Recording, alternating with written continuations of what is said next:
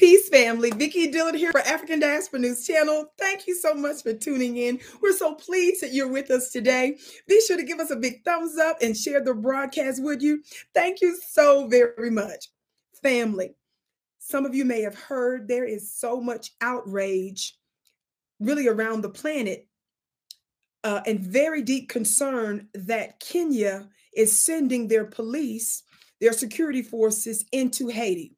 We know that there has been an absolutely diabolical, nonstop agenda, of course, against all Black people and Black nations throughout the diaspora, but for sure uh, in Haiti. We're very, very, very, very, very aware of the diabolical agenda that has continued to plague that country.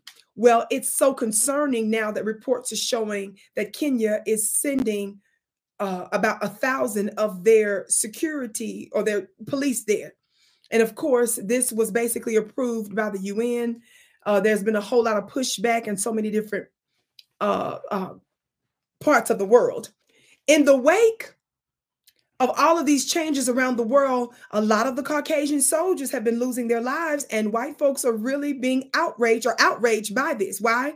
In part, particularly in the United States, the latest census was not good news.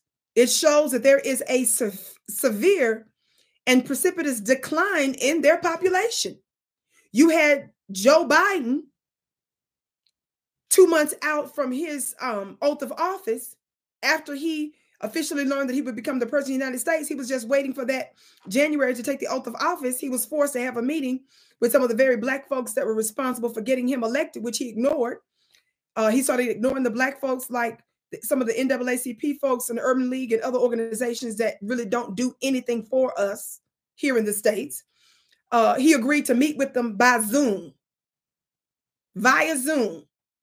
And when he met with them via Zoom, he talked about and literally said, talked about racial uh, uh, uh, inequality and so called racial gains. And then he moved into the fact that America is doomed not just because of black folks, but because he said Europeans are going to be the minority here in the United States come 2040.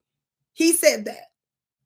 Not only that, your Democrat Senate leader, Mr. Schumer, said recently on camera in a presser that the reason we need to allow these millions and millions of illegal immigrants to receive legal status in the United States he said that there is a certain population here in the country that's not producing babies like they're used to. Family, they're saying the quiet part out loud.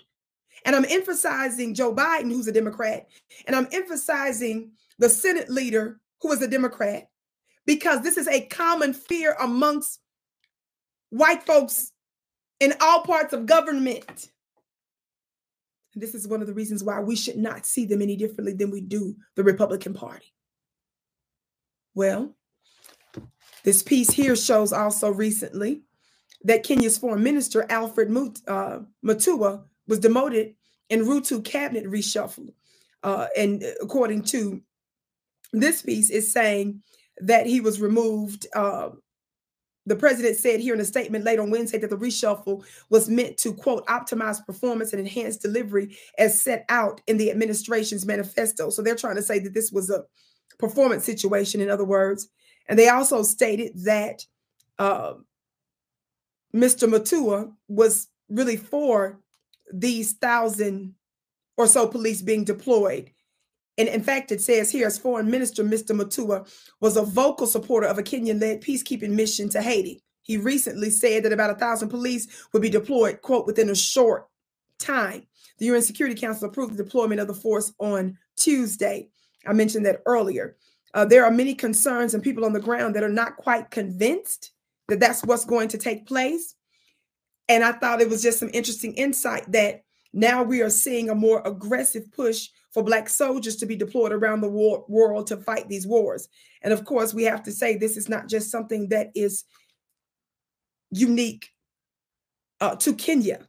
But don't you also find it very interesting? For the past several years, I've been sounding the alarm that specifically it was Kenyan soldiers at the United States State Department spent $600,000 to study.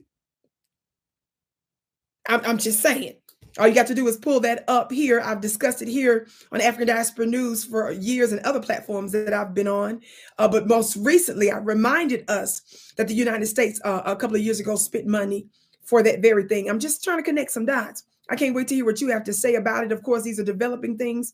I know that governments have to make some pretty serious uh, decisions, but if there's some diplomatic uh, scheme or plan that some of these African nations have in mind to make sure that the powers that shouldn't be don't overtake some of these countries, then I would think that would make sense. But I think it's important for us to discuss these things to make sure that we don't have any blind spots and to ensure that we are not unwitting accomplices to neocolonialism. I'm just saying. My name is Vicki Dillard, your sister with the curly braids. Be sure, beloved, to join my supernatural uh, upcoming spiritual webinar, a date that's soon to be released. But in order for you to know and be uh, alerted about it, you got to join my email list on my website at vickiplanet.com. That's V I C K I P L A N E T.com. The information I'm going to release about your royal bloodline is going to be second to none. You don't want to miss it. Be sure to go to VickiPlanet.com and share the broadcast here. Thank you so much. I can't wait to see you again.